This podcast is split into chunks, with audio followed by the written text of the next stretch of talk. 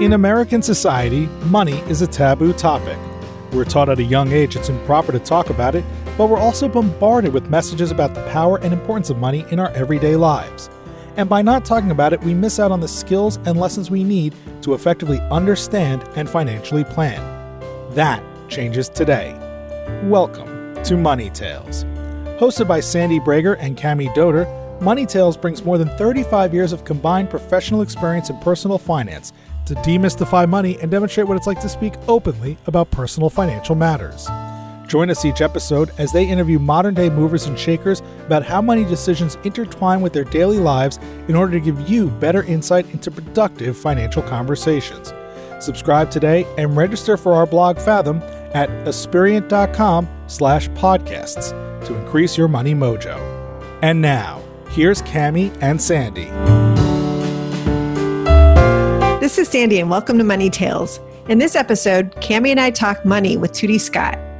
Tuti grew up in a large family on a farm in rural New Hampshire in the 1970s, where they lived off the land and created their own entertainment. During these years, Tuti became a competitive basketball player, which she says saved her life. Basketball provided Tuti an identity, exposure to the magic of teaming, and rewards for hard work, including the opportunity to go to college. College was Tuti's first real exposure to money. She quickly realized money is the gateway to her goals of traveling, gaining experiences, and helping women achieve more. Hi, Cammie here. Let me tell you a little more about Tuti. She excels at coaching philanthropic visionaries on how to play team. Her clients have included founders like Geena Davis, Noreen Farrell, Serene Jones, and Jane Sloan. After a 30 year career in women's leadership, Title IX protections, and strategic philanthropy consulting, Tuti is focused now on engaging people in gender lens philanthropy and investing. Tuti serves on the board of Tides, where she most recently was interim executive director. She's also a founding board member of the Women Win Foundation, which she represented at the United Nations as part of a World Cup panel discussing peace, development, and sport. Tuti is a featured speaker and writer who discusses collaboration and coalition building, moving from charity to advocacy, and the ins and outs of strategic philanthropy. Tuti has done a lot. Before we dive into this conversation, this is a reminder that Money Tales is brought to you by Aspiriant, a leading independent wealth management firm where we passionately believe in the importance of having money conversations. Now, on our interview with Tuti Scott. Welcome, Tuti Scott, to Money Tales. Thanks for joining us today. Thank you for having me. What an honor. As we like to do, so that our listeners get to know our guest, if you could share a little bit about yourself, maybe a few pivotal moments that made you who you are and got you to this conversation today. Thank you. Sure. Well, I like to think I was born a feminist in the womb. My mom was 23. I was her sixth pregnancy. She had five kids. So, young mom battling a challenging environment and I was a witness to that. And so I came out ready to serve and uphold women who were battling against a white patriarchal system. And it feels like that's been my life's purpose. It came through, for me, first through my love of basketball, which I believe saved my life. Getting to play sports, specifically basketball, and be a point guard was my first place of identity and my first place of team and my first place where I was rewarded for hard work. I got the most desired play award at camp, not the best or the most improved, or no skills were recognized, but my desire was, and that was affirming for me and getting to be part of a team and goal setting and I was always the captain and the point guard, get to set the tempo set the stage, coach people on the floor. It's kind of what I've gotten to do my whole life. So every job I've been, I've sort of been in that role of coalescing people and galvanizing people and inspiring people to a shared goal. And so I say that in the frame that there's a moment in time when you're walking in a hall, you're 13 years old, and the gym teacher says, Hey, you should come to basketball tryouts. And I remember thinking, I don't know, I haven't played. Let me try it. And so just those moments where you say yes, and it's also those moments where you invite other women to take on something. And so I feel like I've gotten to do that and pay that forward. Like, hey, you should run for office. Hey, you should consider being on that board. Hey, you should consider investing in this with me. So I think being challenged and saying yes in that time as a basketball player, and then I got to work at the Women's Sports Foundation for 15 years and be part of the women's sports movement, sort of uh, upholding Title IX. And that was, you know, a way of really changing the face of leadership because in corporate America, 96% of women in the C suite played sports. And I would venture to guess in other sectors, whether it's military or faith or business settings, higher ed, that plays true as well. So I'm one of those people. I got to be in senior management positions and I got economic security. I'm also a white woman. I had the privilege of the education I got. And so I recognize that and I pay it forward. And so that's been my journey. And gratefully and thankfully, I've gotten to work with really phenomenal leaders and activists who've taught me so much. I feel very blessed. Thank you for that overview, Tuti. Will you take us back to your childhood and tell us what it was like growing up in a home with so many siblings, a young mother, and specifically, what was the money situation that you were being raised in? My mom and dad wanted to get off the grid. They moved to New Hampshire. They were both raised in the Greenwich Corridor Strip. And my mom, in her dying days, reminded me of this that she said, I didn't want you all to have a schedule. I didn't want you to feel like you were keeping up with the Joneses. And I hated all the wafting consumerism of that space. And so this was in the 60s. So fast forward to today, I think we all have an image of what that strip is like and what that environment is. So she moved us and they consciously bought a farm on, I think, 10 acres of land, which was a lot. We had resources in creativity and we had resources in being independent. We were resourced to be independent. My siblings all tell the story of if we got money for birthday or something, it was, well, it's your money, do with what you want. So there wasn't ever any sort of guidance. We had two freezers. One was for T-bone and shish and kebab, the sheep and the cow. So that's how we ate. We had an acre garden. So the other freezer was full of string beans and corn and vegetables, pickles. We had pickles in that pantry. I remember the whole setup. We made our own maple syrup. My mother was baking bread, making us all our clothes. It was sort of like an organic, progressive, sort of hostile setting. She would invite people to stay. I think all of it was her resourceful economy she was sort of creating. And I knew no different. I didn't, none of us knew any different. We thought everybody lived that way until I went to college at Ithaca College and I had a backpack and I think a laundry bag and people were coming in with like four suitcases and boxes of stuff. And I was like, huh, all this stuff? So I'm still very low consumer person. We all take deep pride in getting clothes from a secondhand store. You know, if you get a high end label for four dollars or something. So waste not, want not was a mantra. You know, they were trying to be like sort of young progressive hippies in the 60s. I really don't remember seeing money move. My siblings don't remember any money stories. There was no question of any of us were going to go to college. If we were, we were paying for it ourselves. And so that's why I say basketball saved my life because I got, you know, academic aid and sports got me through college, right? So I have my first sort of money memory was seeing the bill from Ithaca College and then going to the financial aid office and talking to people and being like, so what are we going to do here? And by the end of my first year, they were all on a first name basis. So I had lots of people who were willing to help me. I was scrappy. I asked lots of questions, but my mom had ridiculous amounts of energy, right? So if you have five kids and you're making clothes and bread and maple syrup and gardening and, you know, we're taking care of the animals, I mean, think about it, right? It's phenomenal. And I think I have her energy. I think all of us lived one of the lives she might have lived if she didn't have kids so young. So I think that a lot that I get to be out in the world doing the stuff she might have chosen to do if she didn't get pregnant so young. That's wonderful.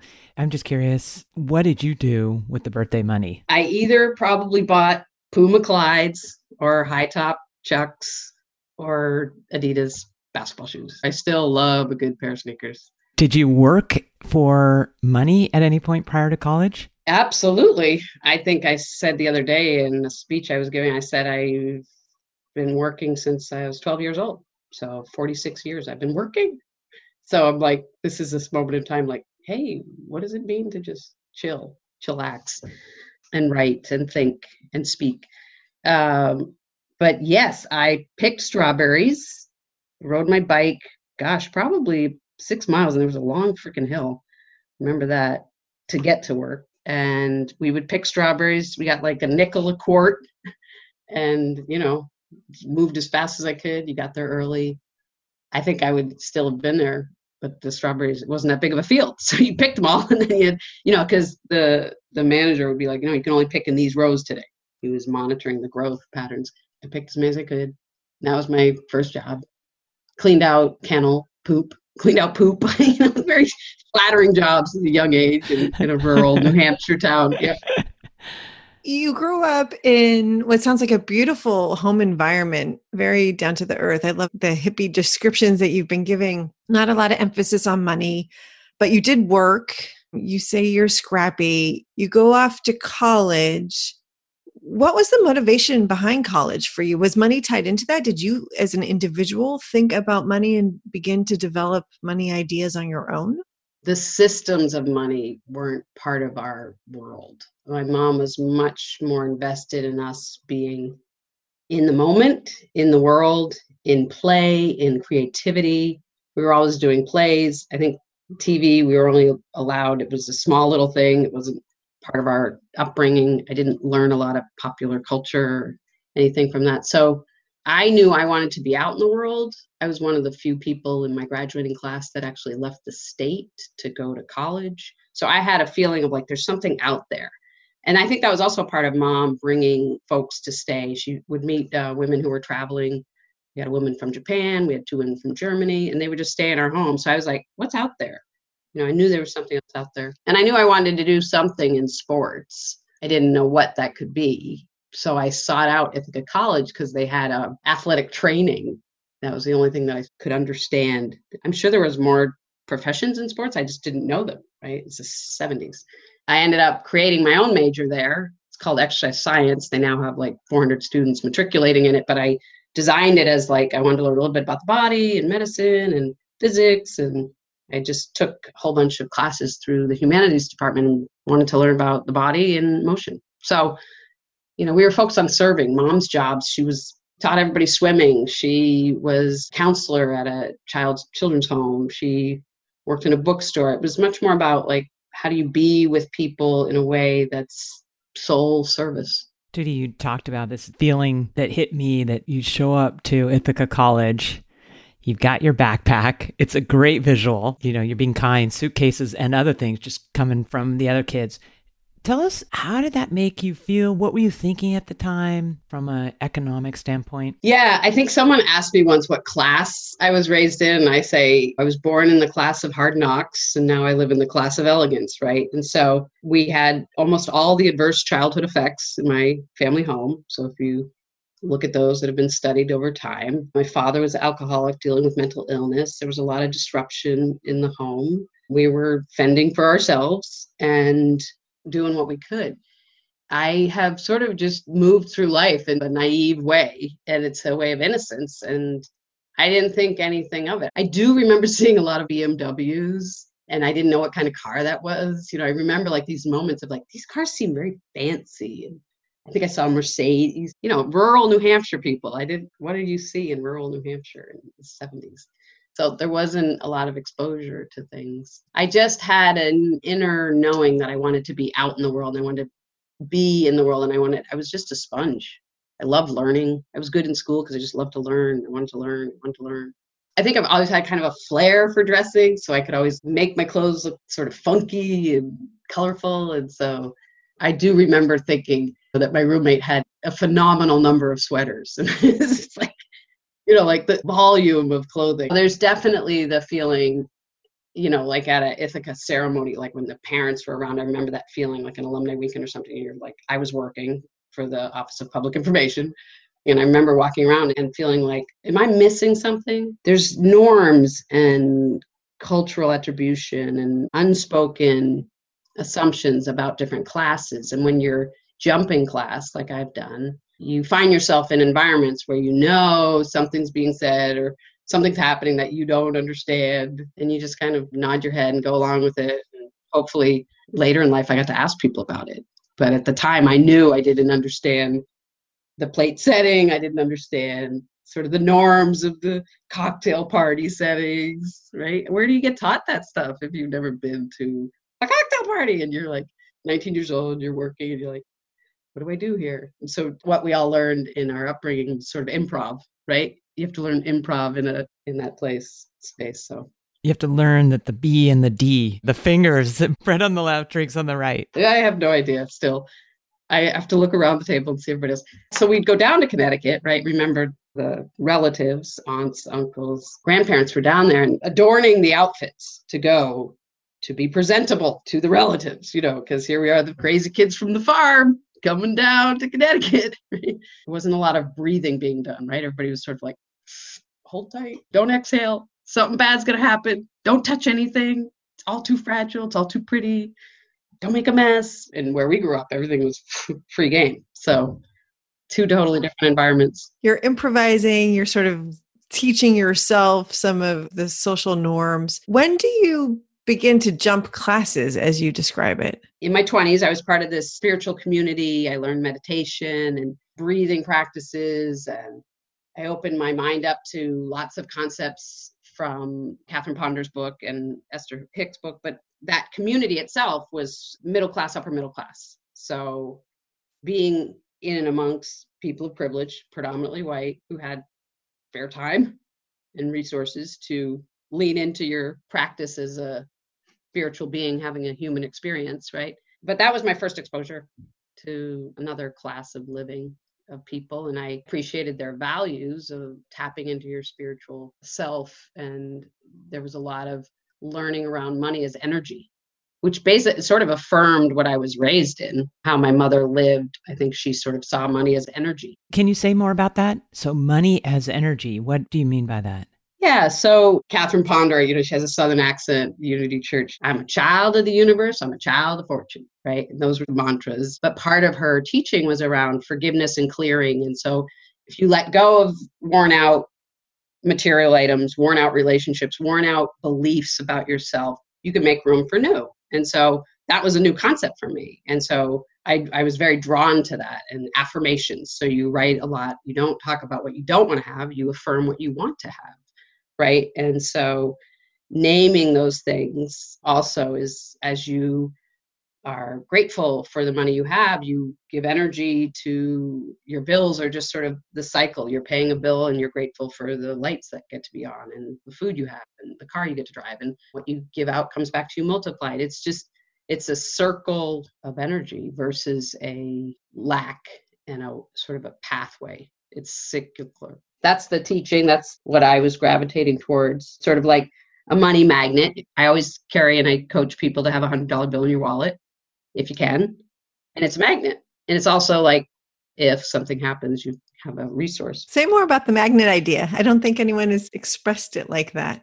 I was aspiring to do more. I knew that if I had more money, I could do more things in the world. And it was experiences and it was helping women. Those were my achievements. I wanted to travel, I wanted to go cool places with fabulous people and I wanted to lift up women. Those were like my tracks. So thinking about how to do that and practicing those affirmations about you know letting go of worn out things but also affirming that you have all your needs are met my life is in divine order i have all that i need and so having a money magnet sort of affirms that you're in a place to attract more if you're open to it but it's not just you have the magnet you have the hundred dollar bill in your wallet and it works. You have to also shift your brain and your your attitudes and your affirming of that you're deserving right? So part of growing up working class is you have to feel like you're deserving. And you have to like scrape off a little bit of the shame barnacles of can i really belong here?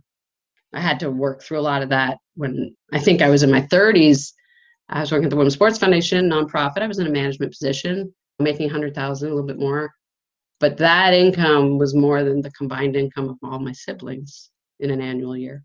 So they're living, choosing different professions that aren't resourced as well.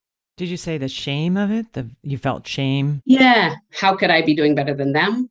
There's a lot of that when you succeed higher than your family, quote unquote, or your siblings. Do I deserve to go on this Caribbean vacation if they can't afford rent next month? So they've always been part of my philanthropy. I always help them when they have hard needs and things that are important to them. I've tried to help. And on top of that is like, how much is enough, right? Do I need this extra thing if they can't afford something important? But we've navigated a healthy dialogue with each one of them. I have navigated that, and we have together, each one of them. But that's probably been the hardest thing for me with my success. That sounds incredibly tricky and exhausting. Well, okay, so let's talk about. So my mom died 20 years ago, but the hardest part of that was that she predeceased my great aunt. So remember Connecticut, the beautiful home we go to for the holidays. This outrageously incredible home our great aunt lived my mom was kind of like her daughter. She didn't have kids, and then we were kind of like the grandkids. So think of her as more like a grandmother energy. So she had left her whole estate to mom, and mom died before her, and she died six months later. And so all of a sudden, we were inheritors to this estate. I wrote my siblings a long letter. This is why I'm I'm living. I, ha- I have a retirement fund. I have a salary.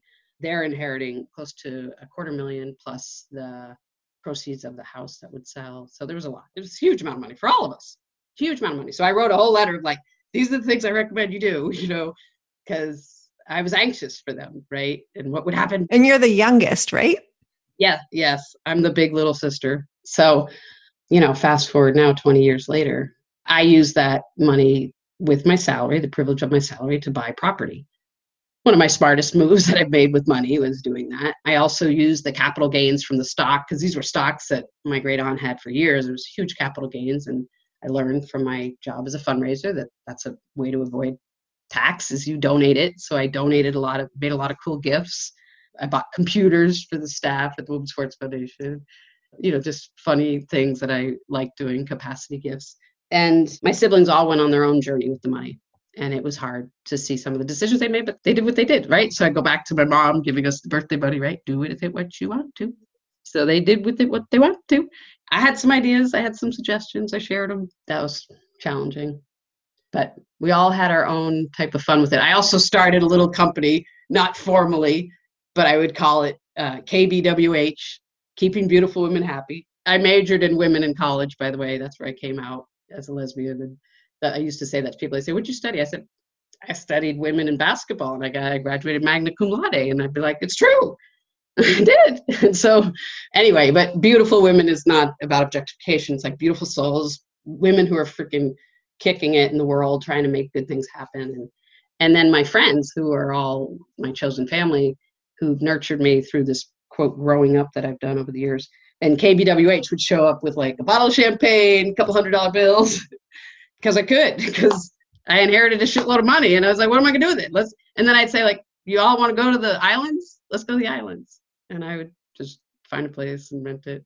It felt like play money. It felt like play money, right? We really all wanted our mother to be there, right? We were all just still grieving her. It was super raw. And we were all dreaming about what she would do. So I named my real estate company Tsutsu Realty, which was one of her nicknames. And I bought homes that I could get rental income from and got to house women in transition, single moms. Been doing that for 20 years. Tuti, this sounds like a really amazing pivotal money moment for you, in addition to life moment of losing your mom and then your great aunt. Yeah, that was huge. That was definitely a pivotal moment. I would have to say, though, another pivotal moment that's not about money, although it kind of is, because it kind of tells the story of how I travel in the world. I showed up at the Michigan Women's Festival, which is 8,000 acres it's not happening anymore, but it happened for like 40 years. It was like the mecca of lesbian culture. There was music, outdoor music, drumming. You slept outside, you ate outside. I was like in heaven. It was my sort of self immersion. But I showed up with a backpack, and people like, "So where are you staying? You got a tent?" I'm like, "No, I don't know what's happening." Like I had no idea. Again, the norms, the rules. There was a whole, you know, you can imagine everybody had rules about we walked around the paths and be like lesbians from chicago lesbians into leather lesbian families. And i'm like walking going like where are my people? You know? Where's the redheaded athletes? I found them on the basketball court. We played shirts and skins. We danced in the morning. We learned how to two step outside. We did drumming. It was like my playground. And i was like these are my people. These are my people. They want to play outside, they want to dance. You know, and then of course there was uh, market. It was another eye-opening place for me. Like books and commerce and language. And I was 29.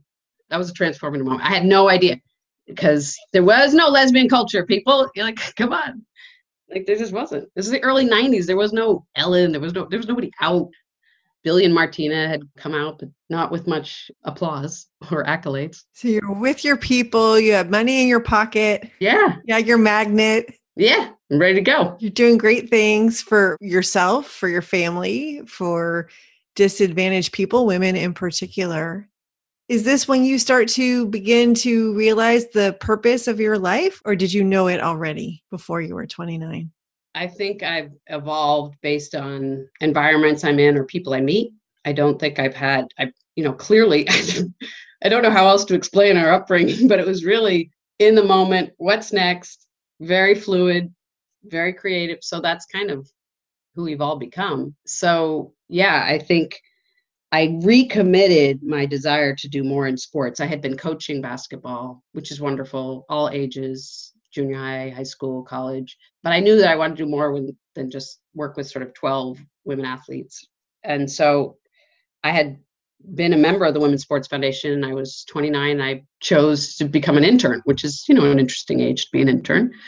But I did it, right? That was a big part of my journey. So saying yes to that internship was another big pivotal moment for me. That is really where I grew up around money because all of a sudden I'm the director of membership and corporate relations. So again, go back to my spirituality and meditation. I'd done the internship. I got invited to go to London as another stage of work. There was a women's sports foundation in London. There still is. I meditated. I'm done the internship. I'm coming back, and I just would meditate that I want to look out on grass and I want to write about women's sports. I want to be writing about women's sports. I want to be in nature. You don't want to be in the city. So I get this invitation from a woman I had interned with. She said, Come down and interview for this job, Director of Corporate Relations and Membership. And the Women's Sports Foundation was located in a 900 acre park, and the building looked out on trees. And I wrote about women's sports for many, many years. Oh my God, I'm getting goosebumps. Yeah, I wrote annual reports and letters and speeches, and I got to write remarks that lots of brilliant people said from the stage to raise lots of money and that was just like I got hired. Donna Lopiano was the CEO. She's a phenomenal leader, and we took that organization from a million dollars to eight million over 15 years, and incredible team of people. When you leave a job like that, when you get to work with such hardworking, determined, smart, articulate people. It was an incredible team. I still get remarks from people that say, who got to work in that period of, of building the women's sports movement, you know, 1994 to 2008. That was the launch of the Atlanta Olympics and all the leagues. And when people actually realized that women could take up space and play team sports and not be just objects of their desire and they could be competitors, like all that happened in that time. And yeah, it was just because I decided to say yes to be an intern where I lived in Western Mass. I would take, I drive down to Westport, Connecticut, stay with my aunt and uncle, take the train, the Metro North from Westport, Connecticut into the city. That was a big deal, huge deal. Travel into the city at work and, and stay out in Connecticut. And I got a subway token, I think, is my payment. But I worked hard, and then Marge remembered me and called me and said, Hey, there's this job. You should come down and interview. It's amazing how stories weave together. And I love this. I love what you did. I'm being a former athlete, not so athletic these days. I just love it. Tell us, Tuti, what was the decision like when you left being a co CEO and what did you go do and what was driving this decision?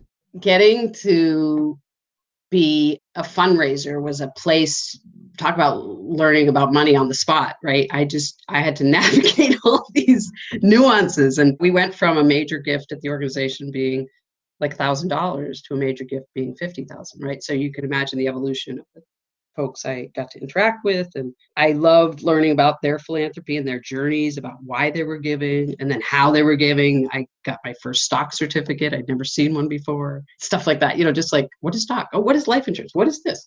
What is a trust? You have to learn it. And I became a certified fundraising executive. And I enjoyed the values and the humanity of giving. I knew that I wanted to do stuff on a global scale. I knew that I wanted to get more involved in politics because as a C3, you can't really endorse anyone. And Hillary's running for president. It's 2008. I'm sort of itching, going, there's so much more. There's a bigger world out there. I've done everything I can do here. I've done everything I can do. I raised a large endowment through many great partnerships with incredibly generous people. I saw sport at the time as a much more feminist act. I was starting to lean into my feminist roots of activism. I was coming out more. Remember, in sports, it wasn't really safe to come out. So I had dealt with many years of being closeted. So I was also feeling like I needed to burst out on the political scene. I wanted to help more women running for office. I wanted to be out in the international space. I wanted to go stop girls from being married off. I wanted to talk about issues that are happening outside the US and that sport can be an even more powerful agent of change for these lives and humans. So I left um, and started a consulting business in 2008, which, if you all remember what happened in 2008, people were like, What are you doing? Starting a business around giving money and philanthropy. And it was called Imagine Philanthropy because I wanted to imagine philanthropy that was fun and values based and had a social justice frame and was uh, strategic. And so I wanted to coach people in doing that. No one else was doing that at that time, as I recall. In 2008, no. No, I, I was talking about culture of philanthropy. What does it mean to have a culture of philanthropy? I would teach workshops with boards and staff about naming your values, articulating your values, telling your personal story, being authentic. That's how you raise money. I would just go into homes and tell my story about growing up in rural New Hampshire and like sports saved my life. And like maybe you want to help us do that for others. And maybe you want to make sure Title IX is enforced. So I don't think I could have been a great fundraiser for, I don't know, the Red Cross. Like I didn't have the same connection. And I would talk about that with people. If you don't love this work, if you can't lean into the mission with passion, you know, you can't really gather resources. People aren't going to be drawn to you if you're like, so here's what we need. We have some challenges. We need your help. That's old old school. So I coached Women Moving Millions was just getting started. I was on the board of the Women's Funding Network, and that group uh, was sort of the incubator for Women Moving Millions, which was Helen Hunt and Jackie Zehner, two women of wealth, one inherited, one made, which I think, as you guys know, is different elements to it. Anyway, they were joining forces to challenge other women to make million dollar gifts to women. I was one of the few women's funds at the time that had gotten million dollar gifts. And so they asked me to sort of coach and facilitate with some other great leaders some work around how do you do that? What does it mean to raise that kind of gifts? What kind of culture do you need? What kind of team do you need? What kind of messaging do you need? What kind of board leadership do you need? Right. So I did that and I did it as a group and then I got hired by different funds and I traveled the world helping women's funds ante up their game be more justice driven, be bolder, lean into courage, control, and confidence that women need to make bold gifts, and they need to own it themselves. So I did a lot of work with teams and leaders that they needed to be able to tell their own money story, their own journey, why they give. People want to hear that.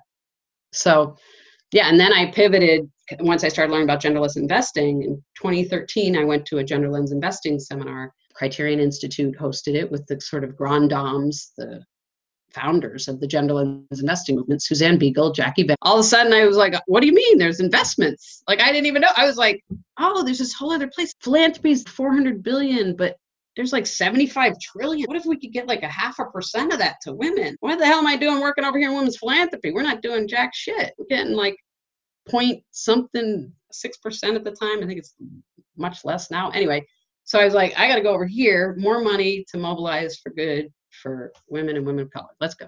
I've been slowly sort of being a translator for people in philanthropy to think about their investments. Today, I love that you've been such a take charge leader your whole life and how all these different pieces of your story keep getting woven together, how you just keep pushing forward and you're bringing people with you. I'm curious where you're at right now. What's the purpose of money in your life? I had stepped in in 2019 as the interim CEO at Tides. And in 2020, with the multiple pandemics in the world of COVID and the wildfires and the racial injustice reckoning our country went through, there was fierce political climate. The organization moved over a billion dollars in 2020. And stewarding that as a board member and then stepping in to be interim CEO, it was it was quite a mantle. You know my humble beginnings, right? So you got to work through your imposter syndrome in all of these spaces and places, right? But this was my okay. Let now you're going to really deal with it. But I was a long-serving board member who loved the organization, and I was a consultant who goes in and does organizational assessments and finds gaps and builds up talent and talks about values and leads with values. So it was the perfect time for me to be the leader. And I went through a lot of my own money issues at the time, right? So I, you know, COVID also brings up your mortality. So I looked at my estate, you know, and I, you know, I hadn't done that in a while. I, you know, then I was started looking at my own investments. Like here I am talking about gender lens investing. What am I doing? Right. I hadn't had time to do it. Shoe cobbler's putting her shoes on.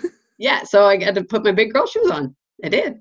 I'm still in the process of trying to work with people like NIA Global Solutions and Adasina, women led firms that are doing real work on regenerative investing and social justice investing with love, which I want to be part of. And so, yeah, money is all about right now. I'm like leaning into success on a whole nother level for me financially that I never had in my life. So I'm learning about what I normally do, which is I try and pay off all my debt because I don't really like debt. And I try and diversify. I have every you know i bought real estate. I did buy life insurance when i was healthy in my 30s thankfully because i think it's an interesting product to tap into. I started dabbling in buying my own stocks. Started with our inheritance. We inherited some stocks that i referred to and then i bought my own. Got an e-trade account. I was like well i spent a lot of money at whole foods. Might as well buy whole foods. And then it split. This was way back before bezos owned it and then, you know, I'm like, I spent a lot of money on Airbnb. Let's buy some Airbnb. I'm on Zoom. I'm on Zoom. Here we are every day on some Zoom platform. Let's do that. So I buy Zoom. I'm I'm thinking about retirement, but I don't even know what that means. So I don't understand it. But I'm trying to think. I've never really had a budget. Oh, what do I need for five years of living? Let me see if I can set that aside. That is like so not in any of the psyche of my family because we were day to day living. My siblings are day to day living. There is no cushion. So I'm like, I have a cushion. What do I do with a cushion? What does a cushion feel like? Can I be comfortable here? Am I not supposed to be helping other people? Shouldn't I just give this all away? Why do I need it? These are all these questions. I don't, you know, I've been working like a dog, so I'm, I'm, I haven't had time to reflect on it and actually think about it. I feel very blessed. I do know I work hard and smart and I want my money to do the same. Well, at this first day of a new transition, I think you're doing all the right things. You're asking the right questions. And I have no doubt with your purpose and values driven approach that you're going to find really great answers that will lead you to make good decisions for yourself. I'm curious to know, in your experience, how does money play into feminism? What a great transition. I just was hosting a convening of women who are thinking about racial, economic, and gender justice with their money. And so to me, that's a feminist, it's like an intersectional approach. If you're feminist with your money, you're thinking, especially right now, what are Black, Indigenous, women of color, queer women that I can invest in? I mean, I don't really like how MacKenzie Scott got her money. We could talk about Amazon and their practices and whether they have a living wage and they take care of their employees. But she got the money and she's deployed it in a way that actually is really smart. If you look at her grant making, and where she gave money, I think it's pretty decently feminist in terms of her grantees. If people are always asking me, I'm like, look at her grantees, the 384 grants she made. They're all organizations that are in the communities doing the good work and they're led by people that are affected by the injustice. So is very strategic. She looked in places where food security was an issue and there was economic disparity and challenges. So I appreciated her diligence on that. So, what I'm hearing is using capital to deploy in areas that will allow women to create their own capital for themselves and generate the community. Thank you. I moved from the why to the how, getting people to action. So, I did a guide on giving with a gender lens, money, gender, and power, a guide to funding with a gender lens, and then moving money for impact, a guide to gender lens investing. So they're very much how to basically i wrote them as part of my learning and journey and thinking these are resources that would be helpful for people who are sitting on boards or want to think about how their money or their pension is held. There's one other question that's sort of related. How do you define the purpose of money, Tuti? Well, as I age gracefully and had a bout with cancer and have had multiple surgeries to heal my plumbing and my electricity of my heart, right now, the purpose of money for me is self care. I will always spend on experiences, but now I spend on experiences that, like my acupuncture and my masseuse, are like my primary people and my chiropractor and any vitamin that I want, any special food that I want. I'm not gonna um, skimp. So to me, what did Audre Lorde say? Right? It's a political act to take care of yourself, right? So I feel like you need me in the game because I'm the tip of the spear. I'm to be out agitating, calling out patriarchal white supremacy in anywhere, any setting I can. So I should be healthy. So you want to invest in me. So this is my model. I'll take care of myself. I'll spend money on myself. Then the next thing I want is joy, right? Working hard. We got to find joy in these movements. They're just a lot of shit ass work. So where can I experience joy? Usually trips and places with my lover, Liz. That would be my dream, more trips. And then when I can invest in fierce movement builders, predominantly black and brown movement builders that I've been meeting in my travels. I just became a limited partner in How Women Invest, which was a $10 million fund that was raised from limited partners that we were all most of us are first time investors. And so to me like Vicki Saunders has CEO there's lots of places where you can be a first time low level investor Next Wave Impact, Alicia Robb is doing some great stuff. We need more women writing checks for other women and specifically writing checks for Black and Brown women and others marginalized by oppression that haven't had the same resources some of us with privilege have.